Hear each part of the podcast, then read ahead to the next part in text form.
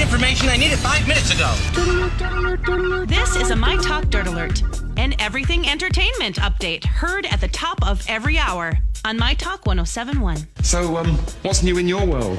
There's so much excitement surrounding the Spice Girls Spice Girls reunion tour. Yes, yes. But the trek is off to a bad start, you guys. No, no. Mhm. For the second time in the last week, fans have complained that sound issues at the concerts are really pissing them off. Oh, no. People walked out of a show in Cardiff uh, because of sound issues. This was the second time. The first uh, show they had, people said it was atrocious, awful. Couldn't hear half of it. They couldn't hear the vocals, the the harmonies. You couldn't hear the words. The band was drowning them out. Um, and s- some people stayed to enjoy the show, but a lot of people left. So they're talking about possibly.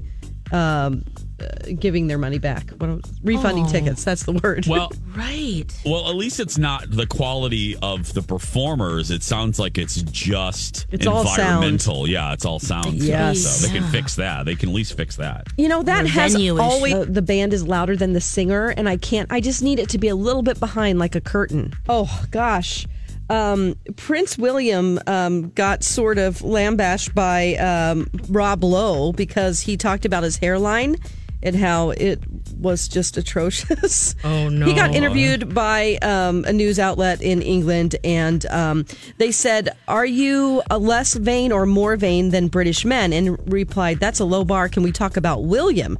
Then he continued, "I mean, the future king of your country let himself lose his own hair."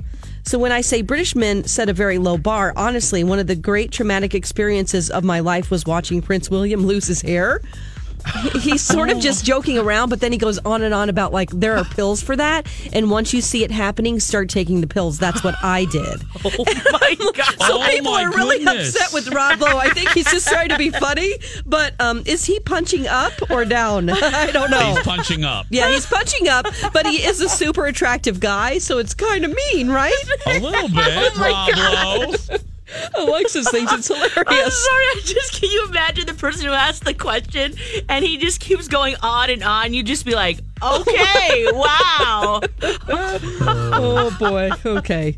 Uh, let's see. Oh, Sarah Palin will have two new additions to her family very soon. Her daughter Willow Palin is pregnant with twins. Oh, nice. Oh boy, that is just Congratulations, all the that people that have family. twins out there. Hats off to you, like Oh. Colleen Lindstrom.